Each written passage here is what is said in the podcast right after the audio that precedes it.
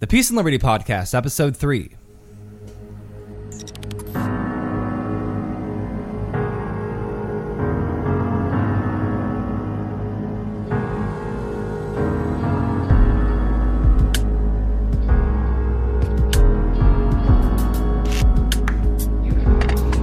Hey everybody, Stephen Clyde from the Peace and Liberty Podcast. We have a really, really fun show for you today because I'm going to give you a hint, guys. Life is not all about politics. There is more to life, and we're talking to a guy named Antony Sammeroff. He's been on the Tom Woods Show many times. He uh, hosts a show called the, uh, the Scottish Liberty Podcast with a friend, and uh, I'm happy to bring on Antony Sammeroff. Ha- happy to have you. Thank you. Thank you for having me on Peace and Liberty podcast and so early on as well, episode three. What a privilege. Good to join you, Steve. Oh, th- thanks for taking the time to do this. So, I guess the first thing I wanted to ask you, because this is actually the first time you and you've actually spoken. Uh, we've been friends on Facebook for a while, and uh, I've seen you on the Tom Woods Elite. Tell me about yourself. Where did you come from? Where did you grow up? Um, how did you get into politics? Uh, yeah, just give me a short story of yourself. Well, I grew up in Scotland, where I still reside. Uh, the clue is in the title of my notorious podcast, the Scottish Liberty Podcast, perhaps the most potty mouthed libertarian podcast on the internet, but I'm not sure. Um, more, of course, on the part of my collaborator Tom Laird, uh, leader of the Scottish Libertarian Party, uh, slightly, somewhat more potty mouthed than me.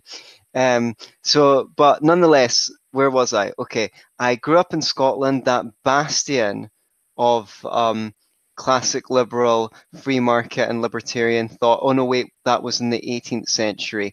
In this century, uh, Scotland is a very socialist country, very left wing. Um, it's socially acceptable to be a communist or an anarcho communist in many circles. Uh, most people are very left of centre, although they consider themselves to be slightly left of centre. Now, when I was growing up, I was in the liberal, progressive. So I wouldn't have called, described myself as socialist, but I was definitely left on the political spectrum, and that was partly because of the dialogue we were given, and it really was a dialogue. I mean, you were either a left wing or a right winger, right? And in my mind, the package deal was if you're into civil liberties, you're against war, then you must be against capitalism. And if you're for capitalism, then you must be for the wars and you must be into the surveillance state and stuff like that. So, right. Now, I wasn't an out and out capital, uh, sorry, anti-capitalist, I would say I believed in the mixed economy. So maybe something like Denmark or something like that. Um, I would, I would have, I, I believed that we needed the government to regulate capitalism. I was a third way, a third wayer, you know, a new, um, yeah, you like uh, kind of cleaned up capitalism, 70s style cleaned up capitalism. And I would have to say that even within that, I was quite broad minded, I think. Like, I, I, I read about things like the Federal Reserve and things like that through the conspiracy theorists, and that wasn't something that the um, the left were talking about. I, I cared about environmental issues, so I might have said it was the a green.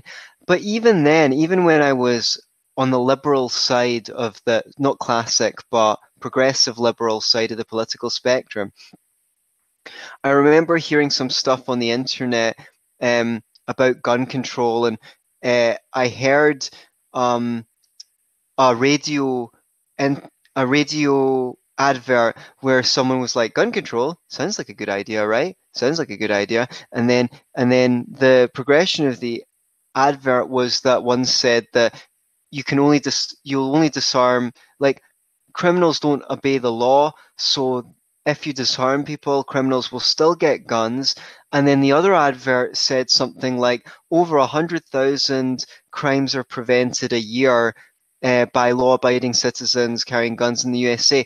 And I was, and when I heard those, I instantly went, "Oh, wait a minute! Like I might, you know, that is actually quite compelling." I and and so even when I was on the left side of the political spectrum, I was still quite open-minded, and I still tried to um, align my views with reality. I had a dad who was a conservative, but you know, he's always a conservative. He was an ideological conservative. So when I debated him, he didn't read Milton Friedman or Mises. So that gave me the impression that my views were stronger than they were. It was only around 2007, 2008 with the advent of Ron Paul. I was putting some progressive uh, political videos on YouTube and people started gate crashing me and debating with me, libertarians, uh, putting forward the case for capitalism. Ron Paul blew my mind because he was the first uh, conservative that I'd ever seen that was against the war and for civil liberties. Oh, blew my head apart. Yeah. It took me two or three years to become a libertarian. So my my views were seriously well considered. I just kept on migrating, migrating away from the le- left to. I never dropped. Uh, I never dropped it. I never had a conversion experience.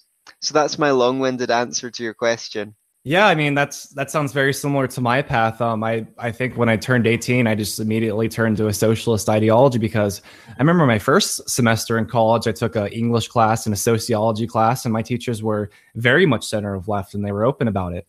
Um, so growing up in that environment, I guess another thing I was going to ask you is you mentioned your dad was conservative, but what other hmm. what were the other people in your family saying? What were people in your immediate vicinity saying? And I, also one more thing I'll add before you answer is uh, I, I remember on the Tom Woods show you mentioned that well, let me let me phrase it this way. I remember Walter Block would ask um, Murray Rothbard, "How many libertarians are there?" And Murray Rothbard would say, "25."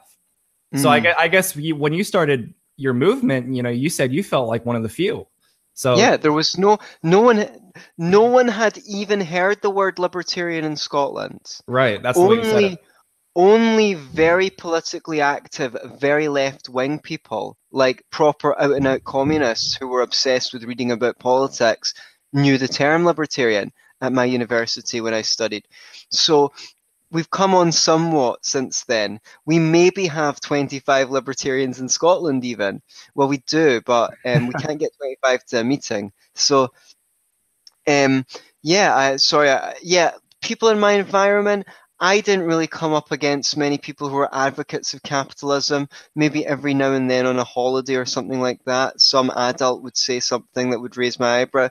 But they weren't like if I met me at 32, which is the age I am now, when I was 17, we would the two of us would have conversation after conversation after conversation and debates. I probably would have been able to convert myself because um, that even maybe not right away, but over time, because me at that age was looking for the truth.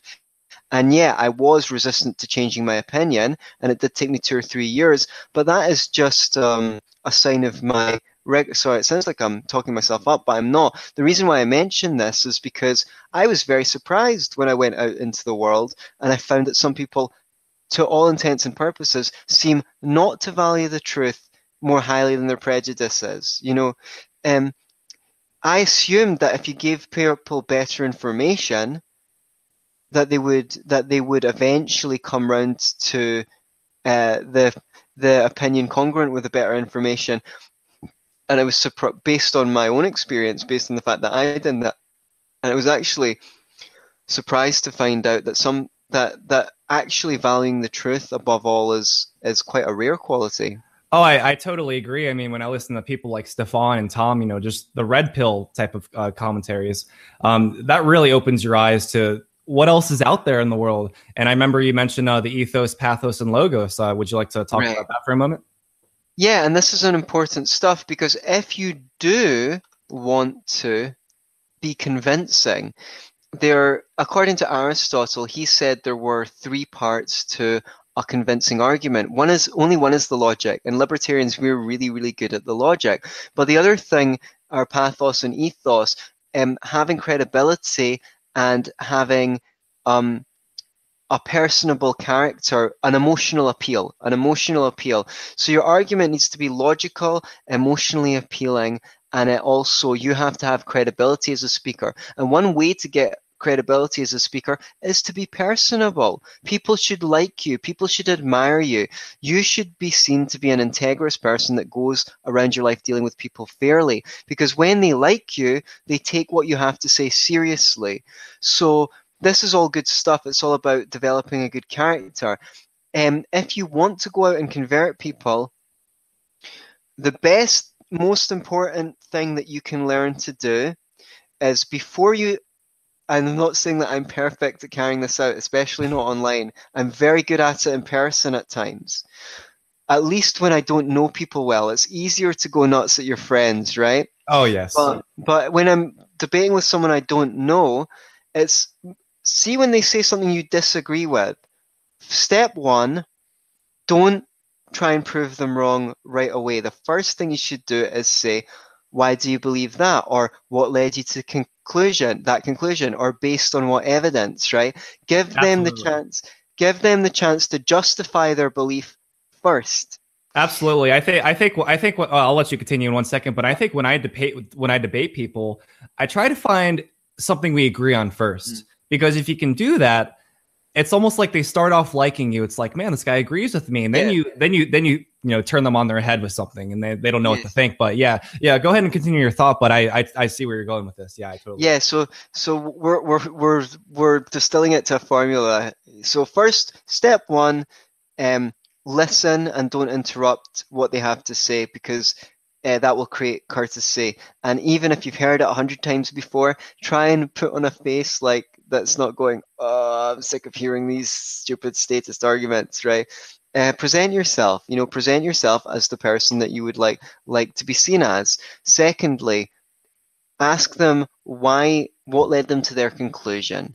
And then thirdly, once they're done, paraphrase what they've said in your own words in a one or two sentences the shorter the better and ask them if you've got them right so say do you, so are you saying that xyz and then they'll be like yeah yeah exactly or they'll say yeah and but also this right see if you they feel understood then you're in a perfect position to say interesting i understand it differently and then explain how you see it.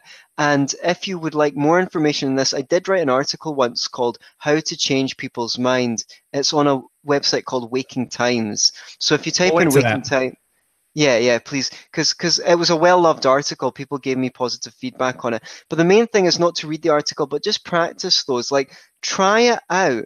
Try out summarizing someone's position and asking them how they reach that conclusion before contradicting them. Like make it your job to do it six to 12 times because see if it works well you won't need my advice you'll do it again anyway because you know right. that it works I, I, think this is really good advice and this is going to lead to a great discussion which is the ultimate one i wanted to have which is how do you live a happy life i mean i think a lot of libertarians are so stressed i think anyone involved in politics is so stressed because it always everyone's telling you the world's about to end when it's not yeah. true um, before i lead into this i just wanted to wanted to ask um, when did you start your Scottish Liberty podcast, and when was the exact time you you felt you became a libertarian?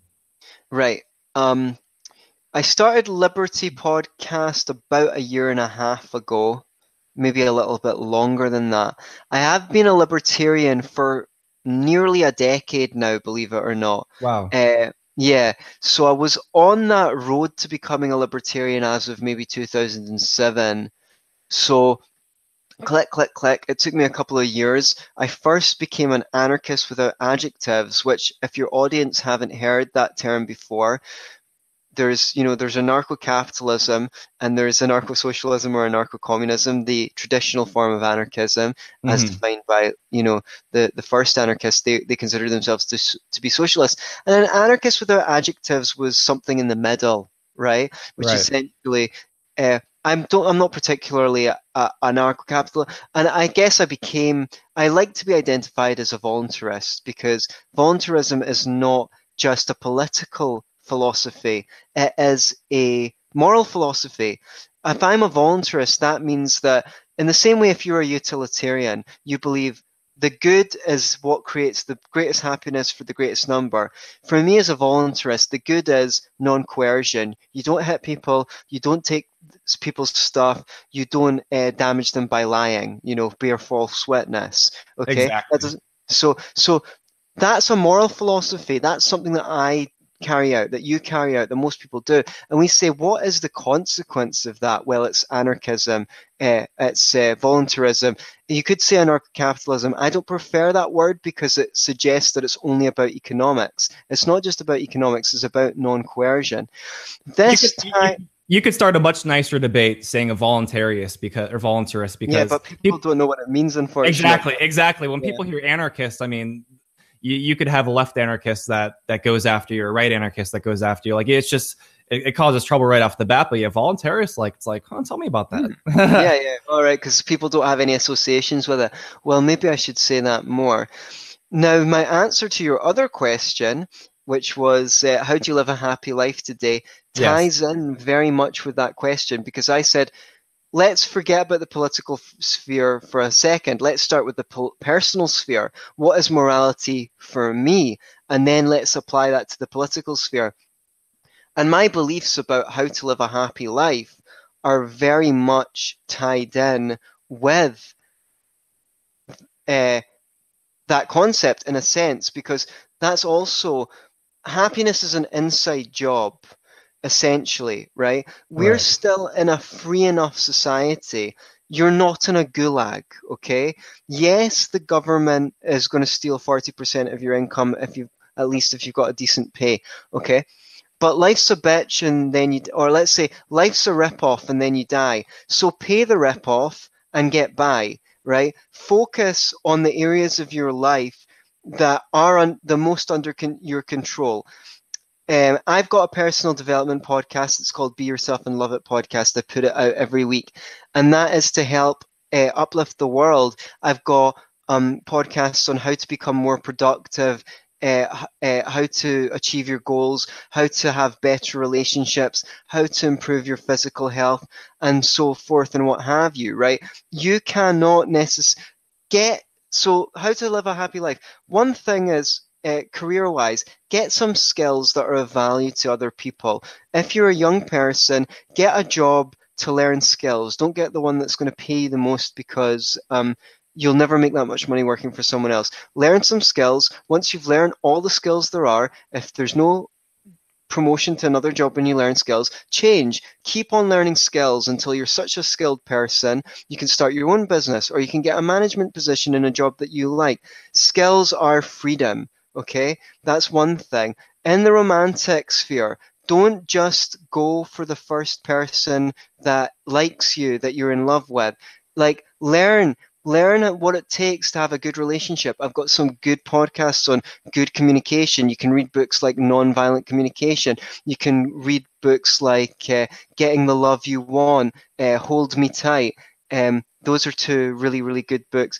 Um, and then if you, uh, there, so, and again, this is professional life, relationship, get good friends. Uh, a good test of a friendship is that when if someone says, if someone does something that ruffles your feathers, and you say, you know, when you did that, I felt this, without accusing them, then they they go they, they actually go, oh, sorry, I didn't mean, or do you want to speak about that? Or, you know, they initiate, be good at that. Be the person that's good at initiating conversations. Be the person that's good at resolving conflicts in a non confrontational manner so that you can attract other friends into your life who do that. Um, and just the way to live a good life is to take your life seriously. Look at the areas that need work and could be improved and start working a little bit to improve them, learn things about how to achieve success in those areas, and then teach them to your friends. You know, you could put a little YouTube, Facebook live stream to teach people the things that you've learned, right? Because right. when we disseminate these principles on how to live a good life and how we've solved our problems, we empower people to solve their own problems, to become independent, to become self reliant. And I think one of the reasons why we have such a big state is people don't believe that they could do without it. So, how totally do agree. we? How do we get to a point where we can do without the state? Well, first we uplift ourselves so that we are independent and helpful to others, and then we help other people raise themselves to that level. then, since the state in order to sustain the state, they need to wait, uh, waste 11 to 13 years of people's lives in a mandatory education system where they don't learn any skills. Why? Well, what do you put it like that? yeah, why? Because if everyone came out of the education system le- knowing at least one skill that would um, uh, fetch them 10 to 15 bucks an hour, what the what the hell would they need the state for? Five years later, they'll be earning 25 five thirty dollars an hour all the poor people will start doing what middle class people do, taking their kids out of the public schools and putting them into private schools, taking their kids out of the state subsidized hospitals, which are like terrible, and getting health insurance privately so they don't need the state for that anymore. Then after that, I don't know, private security, whatever. They'll start, if people are allowed to become rich, um, independent, they just will get private substitutes for what the state does because the private options are better. The only thing stopping them is they don't have the money. Why don't they have the money? Because 11 to 13 years of their life was wasted where they didn't learn any skills. So the the the state is the crusher of human potential. So oh, if you it's it's it, the metaphor I, I think Reagan used it. It's like the government breaks your leg and hands you a crutch and uh, you know says how are you going to walk without yeah. me? Or a better a better representation is the government is like a kidnapper. They kidnap yeah. you and put you in your and put you in the basement and they slide in a plate of food every once in a while and every once in a while they say starve without me. Yeah. So yeah. I mean that's that's that's essentially what the government it's is. Creepy. So I, I, really love the way you, phrase all this. And one of the reasons I wanted to have you on is because you have a really beautiful way of putting things that's really motivational, that'll really make someone think, huh, I could be doing so much more than arguing with somebody on Facebook. Because let's let's be honest, uh, Facebook isn't going to change the world. Um, people mm. are going to change the world. Us, we we're going to change the world with our ideas. Ideas can change the world. So I guess uh, one last thing I wanted to ask you is to kind of wrap this up is um, you've called yourself a personal life coach. Is no. there a way? Is there is there a way people can reach out to you and and for for advice or just uh, do you? Oh, have- oh yeah, yeah, absolutely. Um, you can email me at antony at beyourselfandloveit.com. I called it beyourselfandloveit.com because that is the transformation I want to bring to the world. You know, um, be yourself and love it. Being yourself isn't enough because when I say to people, well, when someone says to you, be yourself, a lot of people will be thinking like, what, you, know, the crappy one that didn't get dates at school? That is right, the like, right. the la- that's the last person I want to be. So that has um, a little more. And what I do in my work is I help people discover how wonderful they are. It sounds cheesy, but but you know that's what I have the privilege of doing on this planet. And and um, I, I I worked a long time to be in a position to do that. Um, I so if you want to know a little bit about what that looks like for anyone who might be interested in some help uh, getting to their potential, uh, what I do is I listen to people really carefully and I, um, first of all, first and foremost, make sure they feel completely understood by me using some of the methods that we've discussed here. That's the most important thing that when people feel understood, that is the first stage of healing because that's just a load off, right? right. But in that through that process and then able because i've listened so well to ask questions that help send their minds off in other directions broaden their thinking and consider things they haven't um, considered before. Now if i know something that's going to help someone i don't keep it to myself. I will share it. But i don't see my main job in my work as being an educator because if people want to learn stuff i'll put out a youtube live stream you know i don't need to teach my clients what they need is a healing experience right and that they happens need, they need to, they need to realize they can do things themselves and you exactly. know some, some, people need to be exactly. up that first time and yeah. get over that first hump i can't tell you how much Antony um, I've been listening yeah. to Jordan Peterson the past year. How much my, how much my life changed by making a wow, few changes. I'm so glad to hear it yeah, just uh, doing things like waking up and making my bed, cleaning my apartment, having things in order. Like when you look around, like is it is it chaos or is it is in order? Just little things can really really change your life. And it, Antony, it's, it's been so great having you on. I'm going to wrap up here, but where can okay, we find, where, where can we find you? I'm going to link to everything. I'm going to link to all your appearances on Tom Woods. I'm gonna I'm gonna link to your personal website. So just shout out some links, yeah. and uh, we'll uh, we'll link to them all. Great, thank you so much. So you can find me at beyourselfandloveit.com. If you want my free book, Procrastination Annihilation, which you should definitely want because it's very short, you can read it in two hours and it will help you. You can get it at beyourselfandloveit.com forward slash do it. So please download my free book read it, don't put it off too long, and send me an email to let me know what you think. So far, the feedback's been great, so I hope it helps you too. Thank you so much, Antony. We really Thank appreciate you. it. Uh, my name's Stephen Clyde. This is the Peace and Liberty podcast. As always, for Peace and Liberty. Thank you all. See you tomorrow. Hey everyone, please like, follow, donate, subscribe, and share. Any donations will be used to reach more people.